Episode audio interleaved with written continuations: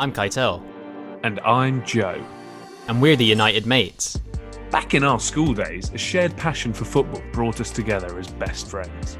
Today, we're separated by an ocean. I live in our hometown, London. And these days, I live in LA. But we still enjoy nothing more than chatting about the beautiful game. So we started a podcast. Join us. A few more old mates from school here and there. And new friends too from the world of professional football and beyond. This is the United Mates Football Podcast.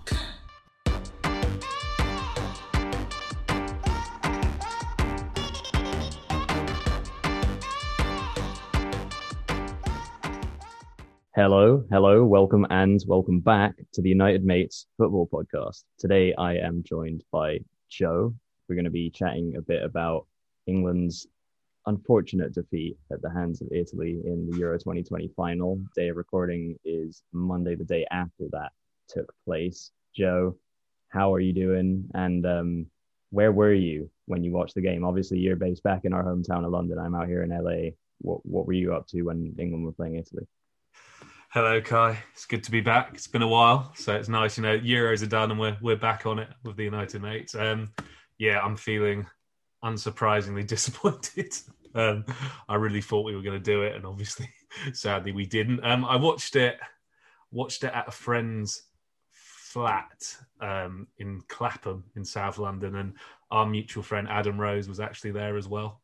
So, yeah, he was one of the, there was a few of us. I had a nice barbecue before. It was all going very well, and then yeah, we'll get onto it.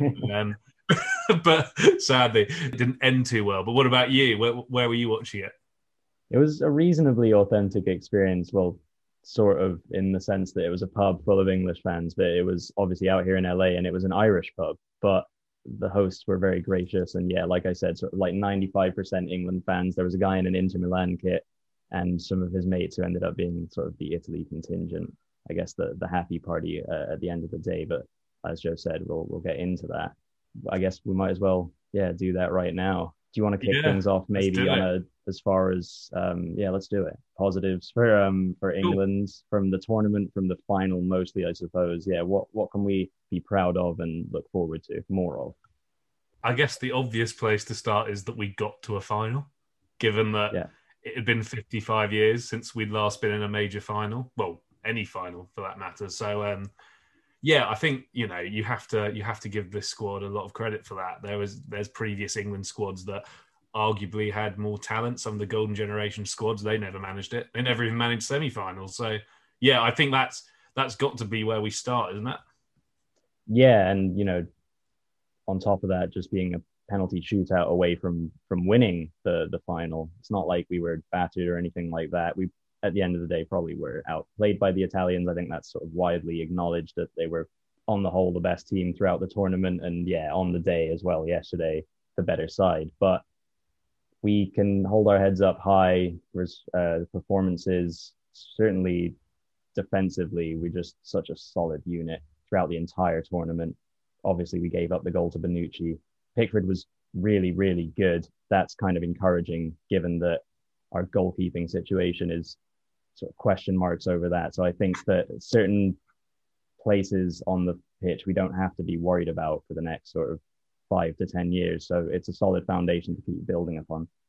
Yeah, and I mean, I guess there are a lot of players, another positive that actually, I don't know if you credit Southgate for this or the players themselves or a bit of both, but to be honest, I don't think that many people going into the tournament had that high hopes for Jordan Pickford. He's one of them where, if I'm honest, I didn't want him to start. Obviously, he'd done well in Russia a few years ago, but he'd had a pretty poor season for Everton. I wasn't confident he'd be the guy to really, you'd really want him in the side in these big games. But in fairness, he's won the Golden Glove. He had, the maybe one or two shaky moments throughout the tournament, but he was pretty damn good. And I mean, he saved two penalties in a final, in a penalty shootout. So yeah, I mean, you've got to really feel for Jordan that he hasn't ended up on the winning side there. And they were good saves as well. They weren't, they were like really decent. Good. Like a double save from the Jorginho one as well. Yeah, that was rebounded back in. But yeah, I agree. I probably would have taken if he was fit, Nick Pope as the number one. I don't know how sort of widely held that opinion is back home, but I think he's, well, again, you look at Donnarumma, Pope is massive also, like Donnarumma, and Courtois as well, like these top goalkeepers, especially of this sort of like more recent generation, of just massive. So like, I think I probably would have taken Pope. I do wonder if Pope had been fit, if he would have ended up starting. But then, in fairness to Southgate, he's loyal to players, and one of those was Pickford, and and Pickford did well. You've got to say it worked. And then on that sort of topic of positivity and players Southgate's loyal to, another guy, if I'm being completely honest, who I didn't really want England to start was Sterling, Raheem Sterling. I mean, obviously he's a great footballer. I didn't think he'd had the best season. It seemed that he'd obviously been good for City in previous years. I feel like he hadn't played as much maybe this year. But my God, he was on the whole maybe our best player for it. I don't know. He was just... I don't know if it's just we were playing a different style to City, but when he runs at defenders, they shit their pants, basically. Defenders. Like, basically seems to be the way it works. Yeah. He's sort of like our Neymar on the ball, or as close as we're going to get in the team. I thought that Sterling had a brilliant tournament. There's a lot of people saying he was even, one of the players of the tournament, which I would agree with. He's got, that end product and defensive output too. The guy doesn't really stop running, defending from the front too. So I think Sterling is one of the players who really, his sort of stock has risen throughout this tournament, after a sort of indifferent season, despite winning the league with City. I guess the real sort of question marks, I know this is the sort of positive section that we're supposed to be in, will be at sort of who else was out there sort of creating and attacking besides Sterling. That was one of our downfalls. But in between the goalkeeper and Sterling, there were other positive performances throughout from Maguire, who was fantastic, actually really good yesterday as well. Again, a shame that he was one of those players who ended up on the losing side. And then in midfield, Calvin Phillips. I thought Declan Rice was kind of unfortunate to be subbed off. I thought he was having actually quite a decent today, game. Declan Rice. He made a few of those. I think it was in the first half. He made 2 or 3 runs where he just he went past about 2 or 3 players each time. You could tell he was obviously so pumped for the final. You'd think he's probably going to leave West Ham, but they'll probably, like rightly so now, demand a lot of money for him. Because he's got that. I mean, look, there's the English premium price, but he genuinely looks like a top player. I think he's proved it. And like you were saying, Calvin Phillips as well. Again, I know he's been in the Premier League for a year now. There'd even been quite a lot of hype about him when he was playing in the Championship. But I don't think it was until seeing him at this tournament that I sort of truly saw how good he was, if I'm being honest. He's the type of player that...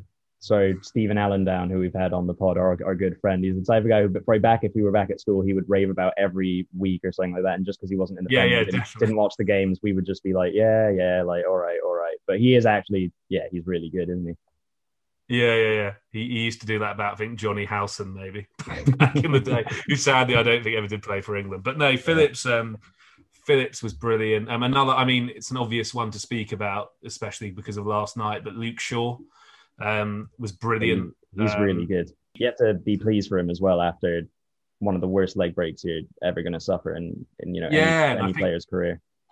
And I think like we've spoken, but maybe not on the podcast, but we've definitely spoken about like leading up to that leg break, he was looking so good for Man U.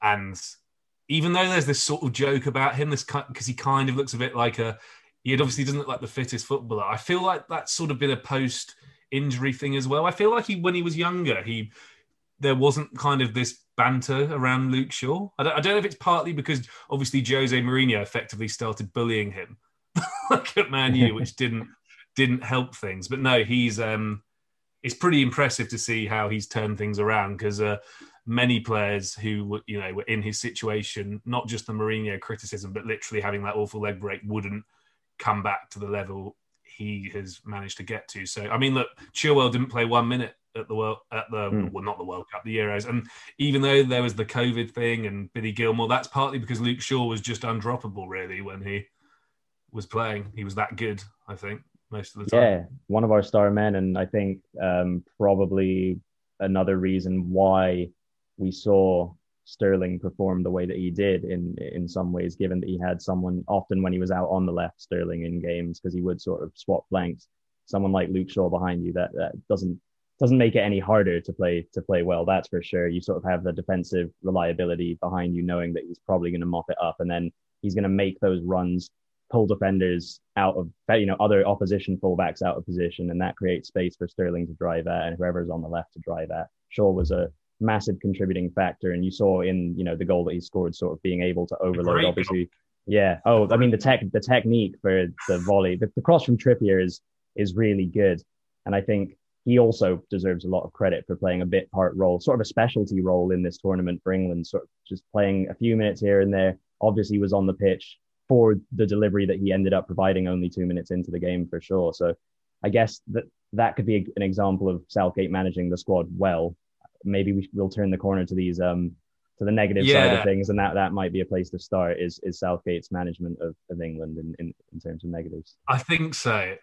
And also, I don't want to be too down on Southgate, given we've just got to a final. And he did, look, he's proved a lot of people wrong, and he made bold decisions that a lot of people wouldn't have made. And he maybe went more defensive than many, when you look at on paper at the England squad, we had some of the best attacking players going, but we'll go to that. I mean, I guess I'll say, I know we got to the final. I know we were a penalty shootout away from winning, but it was quite negative a lot of the time, and especially just thinking about yesterday. I actually thought the first half we were brilliant and we were deservedly 1-0 up at half time, but quite early on in the second half, it became apparent that Italy were all over us. I think they had like 70% possession of the ball, and it felt like I just feel like Southgate didn't react quick enough. I think we didn't actually bring someone on until Bonucci had scored. But it felt for about 10 minutes before Bonucci scored, like the people I was watching the game with anyway, everyone was sort of saying, "Oh, we need fresh legs. We need fresh legs." He didn't do it. What do you think about that whole situation from yesterday? Did he just react too slowly, or did he just trust his players too much, arguably, or what was it? No, I mean, thousands of miles away, I was saying the exact same thing to my friends who sort of, again, they're Americans, so it's not their sport. They were sort of enjoying the pub experience and the whole kind of, like the day out thing more than anything. So they didn't really understand as much what I was saying as the people around you would have been having a conversation about it. But no, essentially I said to them, Italy have made those subs. I think they brought on, was it Cristante maybe? And Berardi or something like that, possibly prior to the goal. Yeah, I think so. And that changed the game. You don't necessarily think like, oh, Cristante and Verratti, like game changers in a cup final, but they did, to be fair to them. It was more of a system change because Immobile was, to be honest with you, a bit useless on the day, and Mancini realized that, and so he changed the way that Italy were playing. And after that, it was pretty instant impact, and you could tell England needed to do something, whether they needed a leader on the pitch to, sort of get a few players and let them know to, sort of step it up, or if they needed to freshen things up. Neither of those things happened, and you could just tell the pressure was sort of building and building and building until the Bonucci equaliser. Again, fair enough, Pickford made a decent save in just before it went in, but I think Southgate's lack of sort of a decision in that moment to either maybe be the one from the sideline himself to rile up the guys, or to make the actual substitution. I don't know what do you think that would have been? What sub would you have made? Yeah, I don't know. I feel like it was a bit maybe like Grealish. In the Denmark game. I think a bit more possession, get a bit more thrust. Yeah, I think probably maybe looking back, maybe Grealish for Mount would have been. Yeah. Like, I mean, I actually thought Mount played pretty well, to be honest, and he had it feels a bit not sarcastic, but he showed a lot of energy, and he was pressing and stuff, but. It felt like if we were going to sit deep, we needed someone when we did get the ball who could maybe unlock things a bit and kind of set us on the way. And it felt like we didn't really have that in the second half. In the same note of players picking the ball up and gaining yards and sort of buying time for your team and saving energy on defending. Massively disappointed not to see Sancho in the entire tournament as much as we saw him. Get one game there and then, come on to take a penalty that he missed. But the guy's just gone to United for like nearly, 90 million quid or something like that. So like, how can he not? I know England have a good team, but like, surely this guy's a starter for any international team, pretty much.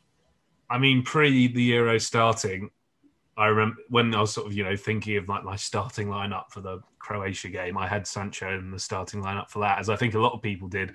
And then he ominously didn't even make the bench, I remember, for that game. So there was, at that point, there was, it was clear something wasn't quite right, because that wasn't due to an injury. That was a tactical decision.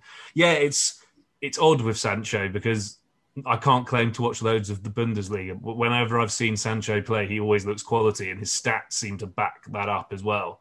And hence why, like you said, he's about, well, is it gone through the move to Man U? Is that actually happened? Yeah, that's confirmed, I believe. So yeah, like he's gone to Man U for close to 100 million, and there's a reason for it. They haven't, I mean, Man U typically overspend on players, but I actually think he's going to do very well at Man U. I think that's, maybe it's not exactly what they needed, but he's arguably an upgrade on someone like a Martial or even a Rashford. Yeah, that was odd. I mean, you could even argue he underused Grealish a bit in the tournament as well. Yeah. I know Grealish played a lot, and I have no issue with like when he brought Grealish off in the Denmark game. I didn't really have some people in the press seem to try to make a bit of a thing out of that. But yeah, I found that even a bit weird how Grealish is so creative, and so like just even having him on, he just draws so many fouls. People panic when he's on the ball and foul him. Basically, seems to be how it works, which would have been really useful in that second half, given that Italy were actually annoyingly good at those cynical fouls, as in they knew the right moment to like hack someone and stuff. We could have done with Grealish a bit earlier, yeah, winning some fouls for us there. But no, it's odd. It's kind of when you think about Southgate, apart from Sterling, all the players earlier we were saying have kind of done better than we expected, or were kind of more defensive-minded players, and he seems to have done really well with those guys. But given the wealth of options we had in the attack, arguably he's underused a lot of guys who really should have done more, could have done more if they were given the opportunity to do more, I guess. Well, speaking of the abundance of sort of talent in attack, and this is not just a jibe, because of sort of our allegiances, obviously me being an Arsenal fan and you being a Spurs fan. But what did you make of Harry Kane's performance in the final? He took a great penalty and had a bit of a role in the opening goal, the sort of move that led up to it. But obviously, again, he's sort of like the main talisman as far as goals in particular. What did you make of his performance? Yeah, I think, you know, a bit of a role. I think he had quite a big role in the goal. You know, he made a lovely pass to Kieran Trippier, whipped it in for, obviously, Luke Shaw. Now, I thought in the first half he was doing that thing that he started doing for Tottenham a lot more, dropping deep. He linked up with Trippier a few times, actually, kind of spreading it over to him. And he clearly enjoys doing that as well. He likes, he obviously loves scoring goals, but he likes having more of an impact in the game than purely being the goal scorer, which is why I guess in the league he got so many assists last year when he was playing with Son. But yeah, look, I think he did pretty well overall. He maybe in the second half he didn't do as much, but then I feel like in the second half England were all over the place anyway, and there was I don't really know what more he could have done in the second half. I think he showed a lot of character to score that penalty. Obviously, thank God he stuck that rebound away. But, oh, my God, that was probably one of the worst Kane penalties against Denmark I've seen in, well, forever, basically. As you saw yesterday, normally he's such a brilliant penalty taker. But that one against Denmark, I don't know if that was just nerves kicked in for that moment. But, no, I think, yet again, Kane has proven a lot of people wrong. I know he was pretty terrible, to be honest, in the group stages. And, ironically, even in that Germany game, he wasn't amazing, but he popped up with a goal when it mattered in a big game for England. He then scored a couple against Ukraine, which is great, obviously. And then I know he messed up the penalty, but he ultimately scored the goal to take us to the semis. And I think he was okay in the final. I don't have too much of a problem with her. I don't have too much of a problem with anyone from the final. I actually, if I blame anyone, and maybe this is harsh, it's probably more Southgate than the players. Just because I feel like he got tactically outdone by Mancini, basically. I agree with that. It's a penalty lottery, but like you were saying earlier, I think if it was a boxing match and it was won on points, Italy probably were the better team overall, just about. I'd say it was close, but they probably were a bit better than us. But maybe, I don't know, is that a good time to talk about the Italians, the winning team? I know we... Yeah, I think rather than just pile on the misery, because I think we obviously could do that, and a lot of people are doing that. But yeah, let's maybe shine a different light on this and praise the Italians for playing a good game. I guess maybe before we do heap praise on them, let's say one thing that's slightly controversial, that at the end of the day, the decision made was never going to be a different decision, but you don't like to see it. I suppose maybe Chiellini's... grab on Saka when right at the end of normal time or at the end of extra time? I think right at the end of extra time. Extra time. Yeah. That again, it's that thing where, like, if you've watched football for long enough, you know that it's a yellow card, but it kind of should be a red card. It's just blatant cheating and also actually quite aggressive and violent. And yeah, if it had been closer to the goal, it would have been a red card because he would have been kind of through. But yeah, he made no attempt to win the ball. Arguably, Saka was through. I'm sure there's probably member, as in it looked like Saka did have a bit of a clear run, certainly down that right hand side of the pitch. Yeah, both Cellini and Bonucci. I mean, I'm biased with Cellini because he said that thing about Tottenham that time, which makes me hate him, where he randomly said, this is the history of Tottenham, when seemingly there was no beef between Cellini and Tottenham. But yeah, both him and Bonucci, I thought, whilst they're quality defenders, they have that annoying habit. They just know what they can get away with, essentially. And they're bloody good at it. They just about stick on the right-hand side of the law. And yeah, I agree with you. The thing on Saka was really bloody annoying. It's probably, yeah, like you said, if it's further up the pitch, it might be a red card. But they played long enough where they just know what it is that they have to do, and sort of fair play to them, but also just they're just annoying. To be honest, yeah. I just find them both really reluctantly respect them, but I don't like either of them. I think they're twats, but you know they did what they had to do. What do you think about them as a force moving forward? There's a lot of players in their team who are kind of still on the rise. Definitely, you know, Chiesa's an obvious one, but there's others. He was brilliant. Yeah, I mean, Chiesa, just on him, he'd had a brilliant tournament, but it felt like, I know he didn't score last night, it felt like he almost got even better. Like, well, we've been saying how good the England defence were. It felt like they couldn't really deal with him at points when he sort of picked up some steam.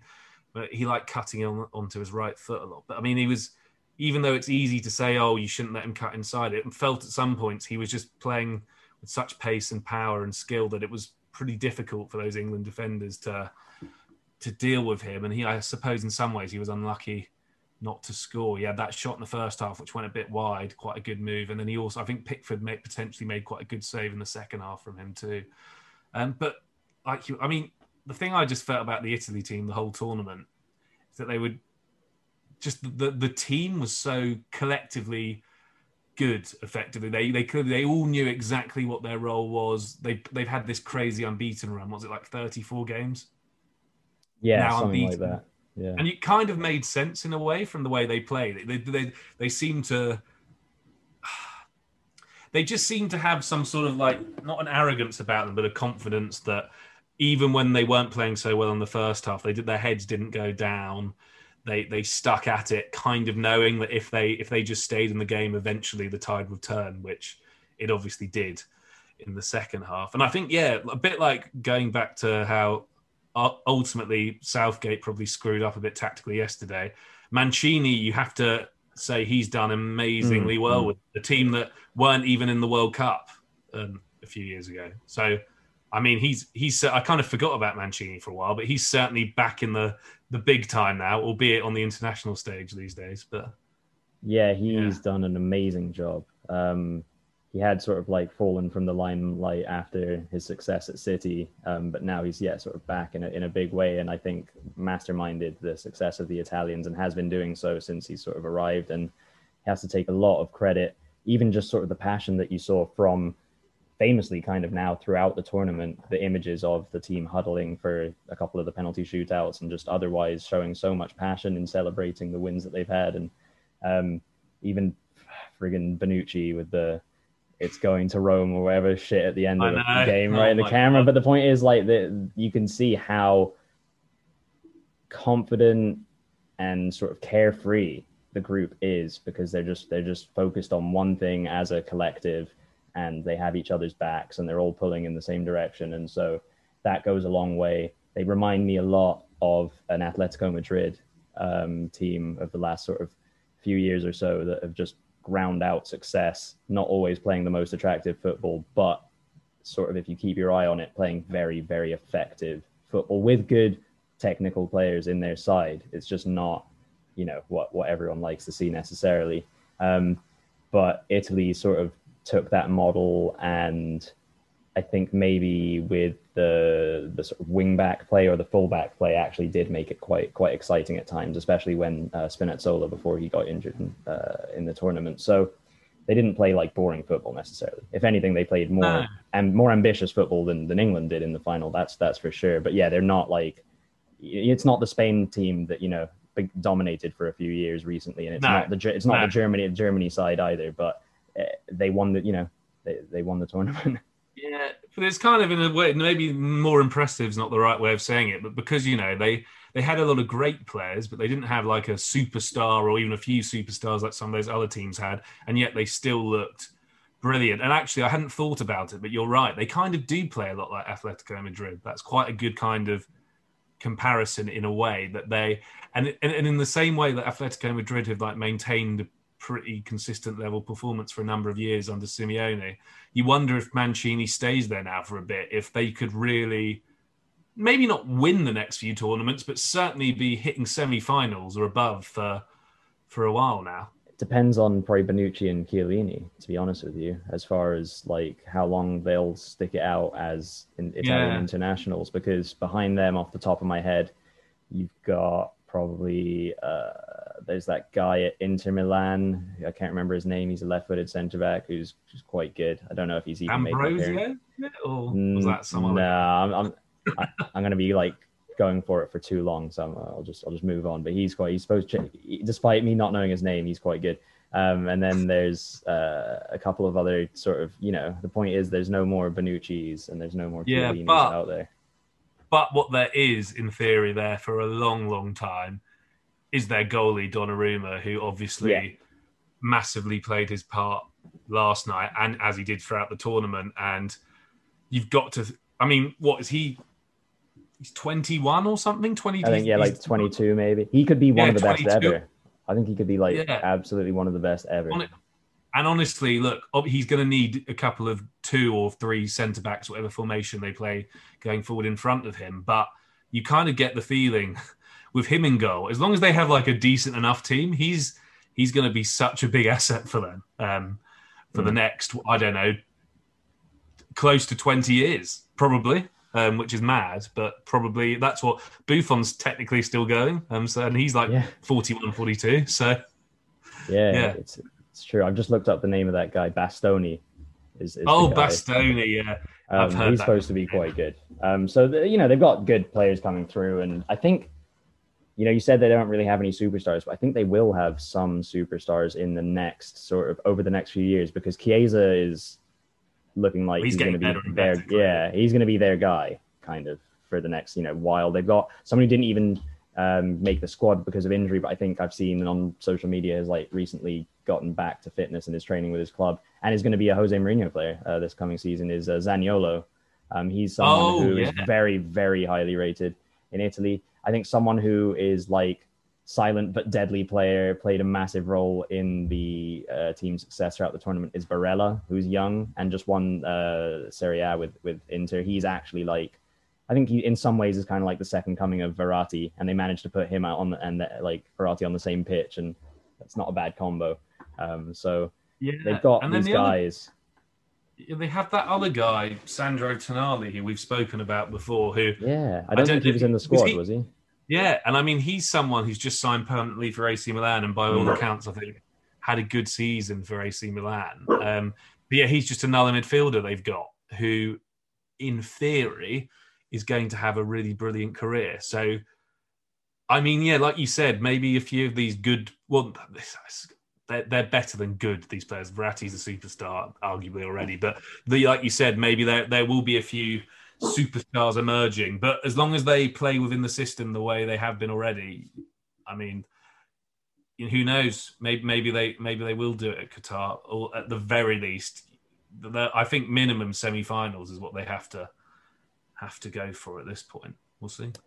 Yeah, barring sort of Mancini going elsewhere, I think you would have to sort of stand behind that. I think going into the tournament, they're a threat at this point. Again, aside from a couple of players, most of the team is just getting better and better.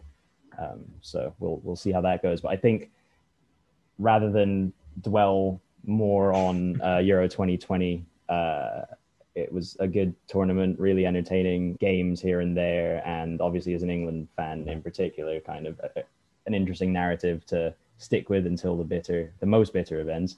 But moving on from that, let's go back to our club football. No, season.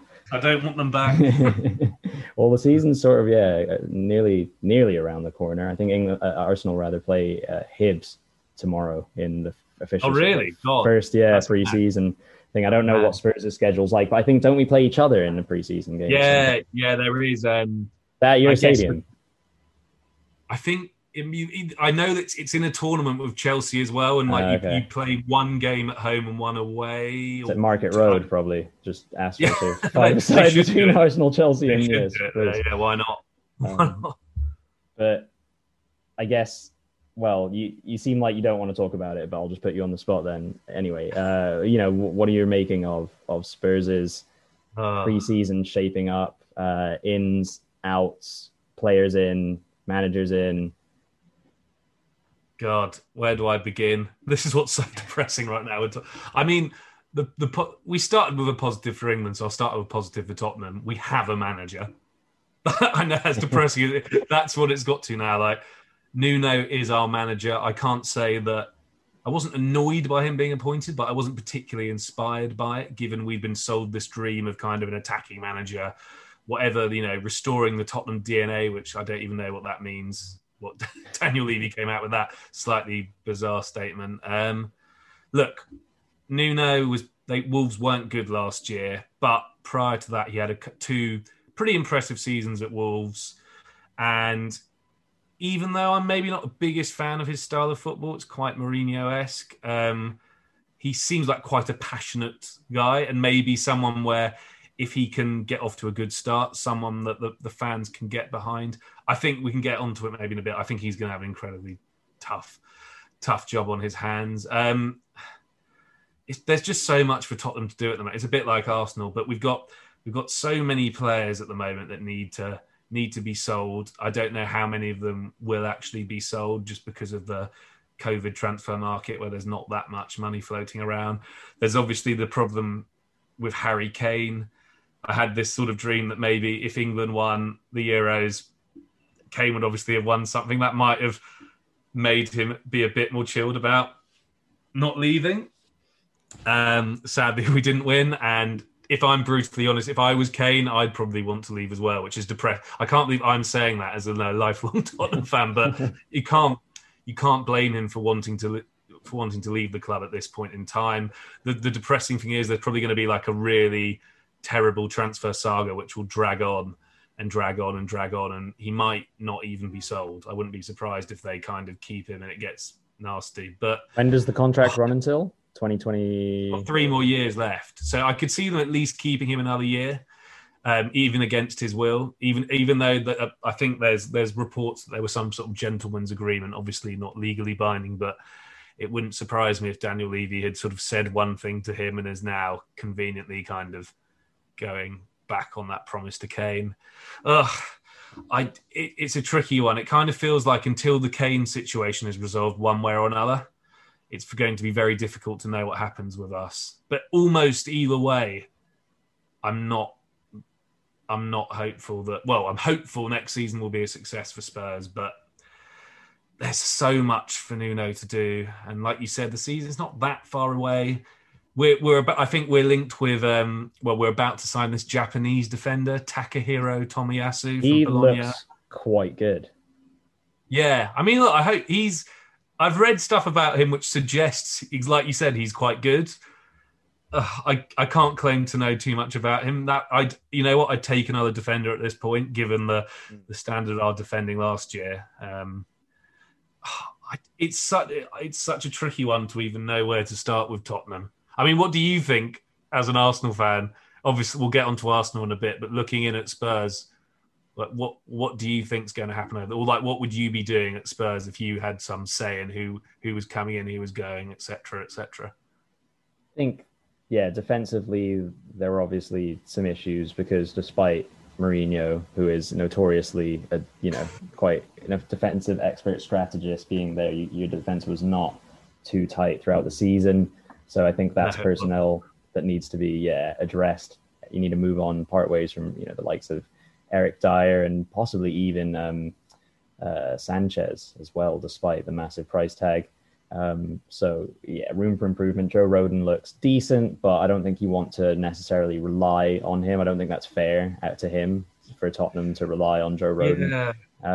And fullbacks as well. Doherty came in, so maybe it's going to be like a resurgent time. The Nuno revival, yeah. Like the one massive positive, I guess, could be that. Although it's weird with Aurier because like he's probably been your best. Well, he's been your only really and best right back. Since he's pretty much been at the club for the most part.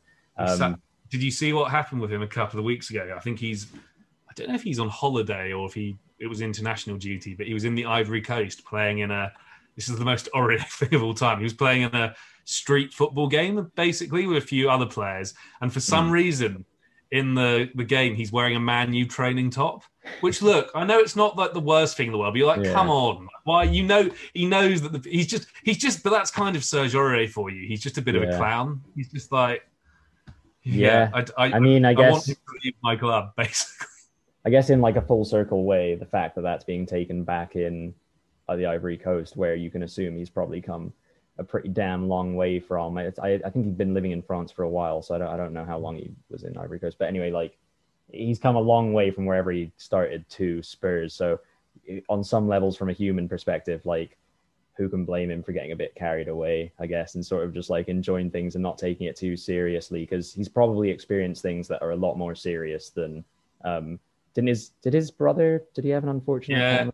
His brother got shot dead sadly last year. Yeah, so like why does he he doesn't give a fuck about football, Serge Aurier, he cares about his family and stuff like that, and making sure that they have a good life for generations to come, and it's your fault. It's your fault as Spurs, sorry, for signing him in the first place, because Arsenal were linked with him for a very long time, and there was always notoriously, since he was at Toulouse, issues about his attitude. That's why. He didn't last at PSG, so it's like another sort of Levy masterclass. I know. That was our grand replacement for Kyle Walker. So, right. Yeah. But yeah, like you said, beyond Aurier, there's. Look, and he, like you said, ironically, actually, at points he can be quite good, depressing. Compared he wants to be.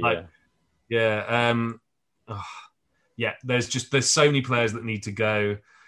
The Kane situation is going to drag on for a while.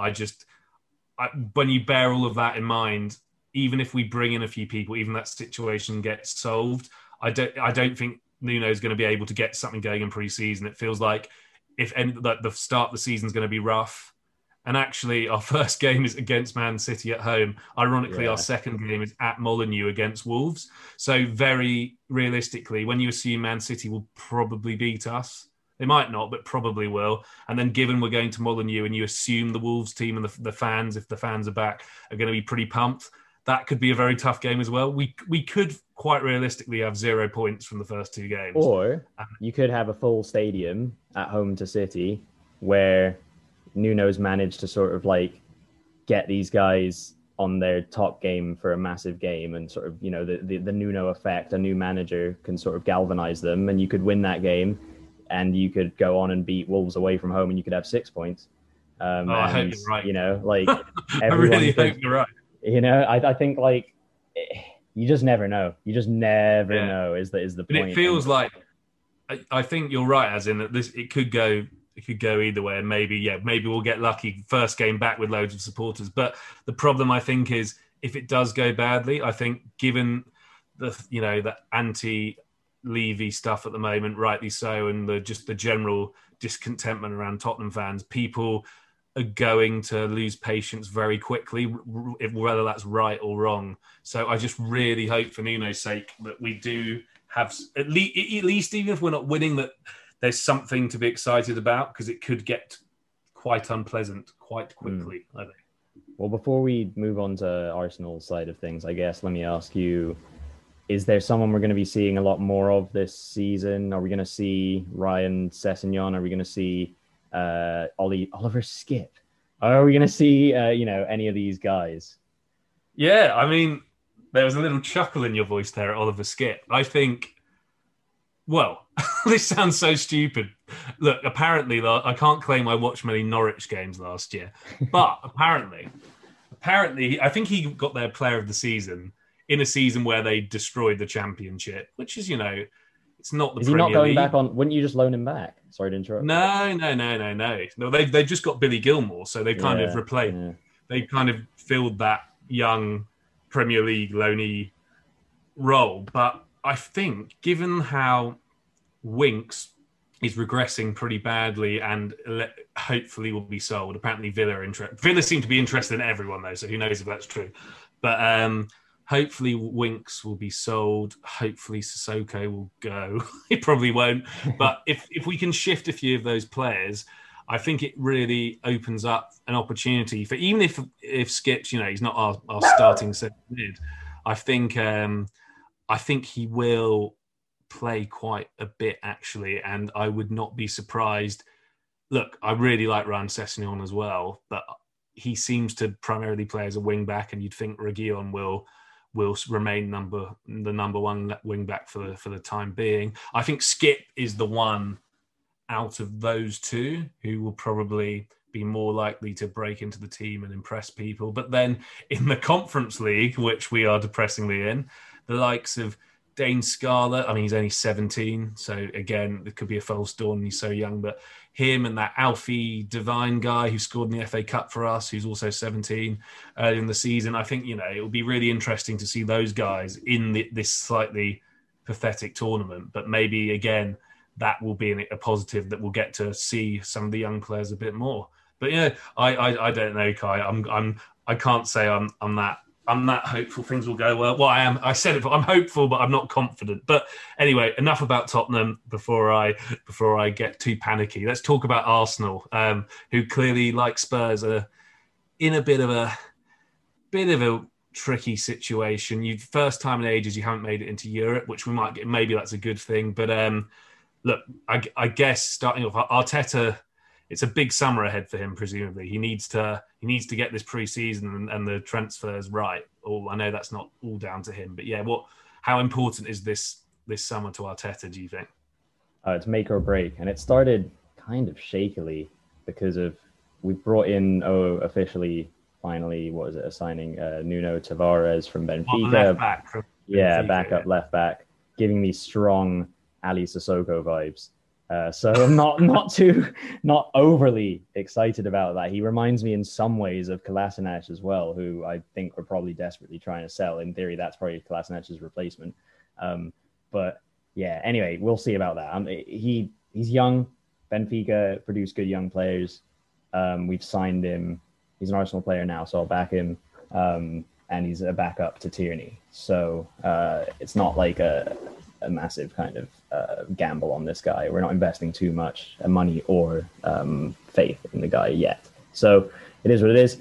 The flip side is the Saliba loan. Oh yeah, that's to all been Marseille, weird. I guess. Yeah, like that's kind of, again, I'm not gonna weigh in on it yet because what people on Twitter seem to forget is that Saliba still actually is quite young and hasn't played in the Premier League yet. And like plenty of players come into the Premier League later in their careers and are successful, and it's fine.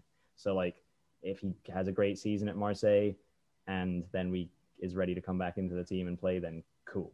If we are spending reportedly 50 million on Ben White, Ben White's going to partner Gabriel or Holding or Mari or whatever, and our defense that was one of the best defenses in the Premier League last season gets even better, which you couldn't necessarily guarantee that it would do from Saliba. You can't guarantee that it will from Ben White either, but there's a bit more common sense to that signing than like it's a great play from Arteta to get Saliba more first team action somewhere at a good level and bring in a centre back who's going to improve the team at the same time, and then be able to bring, you know, Saliba back later. So like, I'm not going to judge that, but a lot of people have sort of given up on Arteta purely because of the Saliba and the Guendouzi situation too, where he's sort of taken a player who was worth X amount in Guendouzi before he arrived, and now is, I think, where we've got an obligation in Marseille to sign him for 10 mil at the end of the season, which is kind of disappointing. Basically means we'll sort of like break even on our investment in him in the first place, maybe profit slightly. So that hasn't gone great. If Ben White comes in, that'll be good. We need to also sign a creative midfielder. Seems like we're signing this guy, Sammy Lokonga from Anderlecht, as I think a backup player in midfield with a quite high ceiling. He's young, so that sounds like good business. That's the type of business that you see other clubs doing, you know, signing young players and, you know, improving them. Like a Leicester City type signing. Yeah, 100%. And that's a good model recently. And on the flip side of that, Xhaka seems to be on his way to play for Mourinho. Which that seems to make sense, to be honest, that kind of... It does. I think they'll get on quite well until they don't get on anymore, and then it'll be a spectacular falling out. But otherwise, like Xhaka, Arsenal fans need to be careful what they wish for, because he's actually been quietly one of our best players since Arteta arrived in particular, and has been not just, you know, performances doing well, but like sits in that kind of linchpin central midfield position that needs to be replaced. And since he's been at the club, we haven't been able to sort of play players ahead of him and have them be successful for any decent amount of time. So it's not like it's just a position that's going to take care of itself. We've got Joe Willock coming through. Is it being held to one side for him? I don't think so. I think we're going to sign a big player in there. And then we just need to shift bodies. We've done that a bit starting out. It looks like we're trying to still get rid of someone like Bellerin, even Willian. Louise is gone. Guendouzi's gone. Saliba, I guess, is gone for the time being. So that just creates space. And we're getting on with it. But it's a massive, massive summer, and it is all still to play for in the transfer market for Arsenal. And there's a lot of work that needs to be done. But I think the general feeling from Arsenal fans at the end of last season was that we finished where we finished in spite of ourselves, and that we could have actually finished much higher if we just weren't idiots at certain points throughout the season, either that being Arteta or the players on the pitch making, you know, the wrong decision or missing chances. But we weren't actually that far off. And given how bad we did start, had we not had that awful start, which you'd think we might not happen again to us anytime too soon, hopefully, as an Arsenal fan, then we would have been basically in the fight for fourth place. And we definitely would have been in Europe, because we just about missed out on it, which I'm not upset about if we had to miss out on the Conference League. So it is what it is. What's your take on Arsenal? Yeah, Arsenal are a very weird team, I think, more so than Tottenham, in that, I don't know, maybe there's grounds for more optimism at Arsenal at the moment than Spurs, which is depressing to say, but I don't know. It was a bit like last year after when Arteta won the FA Cup, and then you started the season. I remember I know it was Fulham, but that first game of the season, Arsenal looked quite good and quite confident, and then maybe you won a couple of other games. I don't know. It just feels, you feel like you're a sort of team that, I don't know if like mentally quite a fragile team. Like if when you hit a bad patch of run, bad form, you know, for about 4 or 5 games, Arsenal are going to be a bit crap. Like you said, the challenge this year for Arsenal is to, when the bad form comes, to limit it to just 2 or 3 games and kind of not let it fester. And, you know, just that period last year when you were losing to Burnley, and I know Leicester, you know, I forget who it was. You lost loads of games on the bounce in a very un-Arsenal-like way. I think that's just like you said, actually, the defence was quite good. The second half of the season, once you brought Smith-Rowe in and once, obviously Saka, poor. I feel I can't. I'm saying this, poor Bukayo Saka at the moment. Once like and Smith Rowe were doing better. You looked pretty good. I mean, I don't know. I feel Arsenal, like I said, maybe there's grounds for a bit more optimism. But honestly, I couldn't tell you at the moment how Arsenal are going to do next year. I don't know if you're just going to have a terrible start and Arteta will get sacked and someone new will come in, or if actually this no Europe is going to really work to your advantage, and suddenly you have a little run at the top four because you can effectively focus everything on that.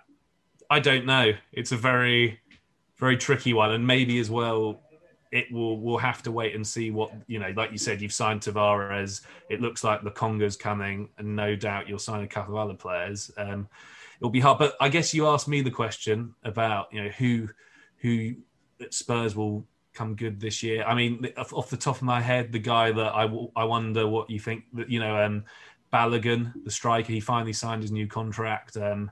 Looks like Nketiah might leave, and so that opens up a place in the squad for Balogun.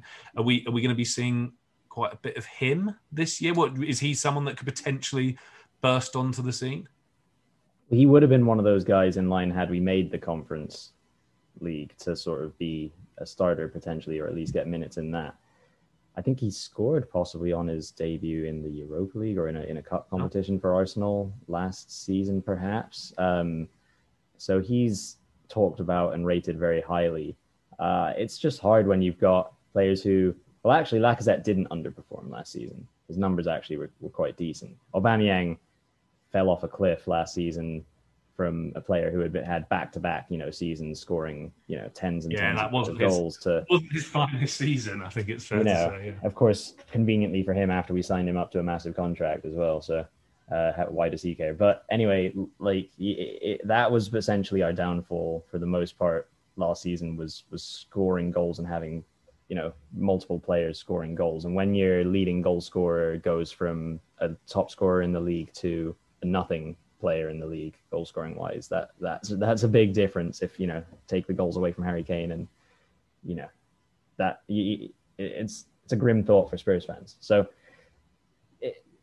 I don't know if Balogun's going to get the minutes, just because of how, one, you don't want to again lean on a player like that. That's a big responsibility to put on someone. And then also just the personalities around him. You just can't really see him getting ahead of Aubameyang and Lacazette if both of them are still at the club. So we'll see. But I think we're not going to see, I don't think, too much of a breakthrough. You know, hopefully I'm wrong, but it happened with Smith Rowe already. It happened with Saka already. It sort of happened with Willock at Newcastle already. So if he gets minutes, I guess that would be the one that you'd really have an eye on in an Arsenal shirt. So we'll see. I just think that I'm quite positive, if the recruitment ends up being done well this summer, that we're in a decent position, because of how we ended the season last season, and how, like I said, if we hadn't started so poorly, we actually would be in with a shout. If we can keep Tierney fit, if we can keep Gabriel fit, or whoever his first choice pairing of centre-backs is fit, and get someone to play alongside Thomas Partey, play Smith Rowe and Saka and Pepe every week. We've got Martinelli floating around. We've got Lacazette and Aubameyang. I think we should. Oops, as my they agree with me. That's Zeus. Zeus is like, you tell him about Arsenal's prospects for the upcoming season. I think we should be aiming to finish. I think we should be aiming to challenge for the top four, to be honest with you. I know that sounds really ambitious, but that's kind of where I stand. Because under Arteta, we've beaten those teams. We've beaten Chelsea. We've beaten Manchester United. We've beaten Spurs. We've done it. We've beaten Liverpool. We have beaten Liverpool. It shows you that's not the problem. Then the challenge that he has to solve this year is almost against the lesser teams not screwing up as much, mm-hmm. and also, I think the main thing for Arsenal, it's just if the heads drop, Arteta has to find a way of really increasing morale quickly, because like I said, that's the only thing at the moment. There does seem to be a little bit of a soft touch to Arsenal, and maybe that's just because it's a fairly young team in a way, but who knows. Look, I hope you're terrible and it all gets you've got the Amazon series, so it would be great if you just happen to have a terrible season and it's all captured on this Amazon documentary, but we'll just have to wait and see. It could go the other way. It could be a depressingly, like, Arsenal randomly have a great season out of nowhere, but who knows. I hope that's the case. I feel like it's almost a guarantee that it's going to go terribly now that we've signed up for this documentary. I hope so. But really I guess just on that note, yeah, one last thing before we leave. Who are going to be the standout personalities? I think everyone sort of came to either love or hate even more than they already did someone like Dele Alli. And there was the whole like Danny Rose storyline, the Harry Kane stuff. Who's gonna be, make a prediction for sort of like maybe a twist or something along the season? Who's gonna get a lot of camera time? Oh my God, I have a feeling in a weird way. I don't know, like if Tierney could become a bit of a character just because he seems like such an old-fashioned. I don't know if they'll just kind of. They'll focus. Maybe he won't be vocal, but he'll just be quite different. Quite a lot. It might be just quite interesting to see how he kind of interacts within the modern world of football, where you know he seems as pretty much as old school as it gets from like a footballer perspective. But I don't know. There's definitely a few characters within that Arsenal squad, so I'm sure it will be entertaining. Yeah, I think Saka might sort of get a bit of the limelight, and we'll see how that goes. Just on that note, I said it earlier, but yeah, I coming from a Tottenham fan and an England fan, obviously, I really do feel for the guy because he had a great Euros. You on our little group we have with some of our guests that come on the show, I know you predicted he'd have a good tournament, which he did do. He had a great tournament, but yeah, what a shame that it was him really to miss that decisive one. It's a real shame for everyone, I think, given he's so young, and you just have to hope that he can mentally recover from that, because that's a tough thing to happen at a young age. I think we'll see, because honestly, this is actually kind of his first big setback in his career. So this is kind of a defining moment for him in some ways. But I think he's either going to come back stronger, just because that's all he does is just play well, or he's going to be affected by it. So let's hope not. And I think, again, yeah, just before we go, you know, however many people are listening to this, we've got to condemn the reaction of people who took it to a racial place with the likes of Sancho, Rashford, and Saka. And not to be a super negative person, apart from obviously pointing negativity towards that type of behavior. The first thing that I said after I think it was Sancho had missed was I turned to my friend at the pub and I said, I bet Sancho and Rashford are going to have probably already gotten in the, you know, seconds that have passed racial abuse, because, and that's sad that thought popped into my mind and that it was, you know, vindicated as well. And obviously Saka went on to miss a penalty as well. And so that thought definitely popped into my mind. And I think sadly, as we saw from what actually did go on to happen, yeah, like you said, we could go on for that for a while, but, you know, social media companies need to do a lot more, because it's a disgrace, basically, the whole thing. Yeah, it's disgusting, and I won't even try to get inside the mind of the people who do stuff like that, because it doesn't make any sense. And yeah, I can't speak strongly enough about how they need to reflect upon their actions and change them and take a sort of look at themselves. So we'll maybe try to find a lighter note to end on than that. Maybe, yeah, I was hoping for Arsenal to put in a great performance. Hopefully I'll be hearing about a Nuno Tavares like hat-trick against Hibs from left-back by the end of tomorrow. When this podcast should be out. Yeah. My thing is, hopefully by the time this podcast comes out, Eric Dyer is no longer at Tottenham. Is that happening? No, that's not. That's just, and I mean, that's a bit mean. But I'm sorry, Eric. I don't want you to be at Tottenham anymore. Sorry, mate. No. Sorry, Eric. Yeah, I'll echo that or whatever. Get out of Tottenham, Eric. My buddy doesn't want you there anymore. You and your brother can fight people somewhere else, not at the Tottenham Hotspur Stadium, unless you're a visiting fan. Anyways, listeners, viewers, we are on YouTube, of course. If you have enjoyed that, please do give us another listen, another view next time. Find us on all your favorite streaming platforms as far as podcasts. We're on Spotify, we're on Apple Podcasts, we're all over the place. Just look for United Mates Football Podcast, likewise on YouTube, subscribe there. And then on social media, you can keep track of everything that we are tweeting, Instagramming, Facebooking. I think the last two are lesser used than tweeting, but just roll with it. We're doing all that stuff. We've got a website as well. That's unitedmatesfp.com.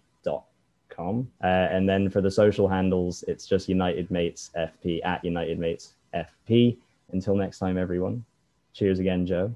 Listeners, viewers, take care of yourselves. Take care of each other. Goodbye.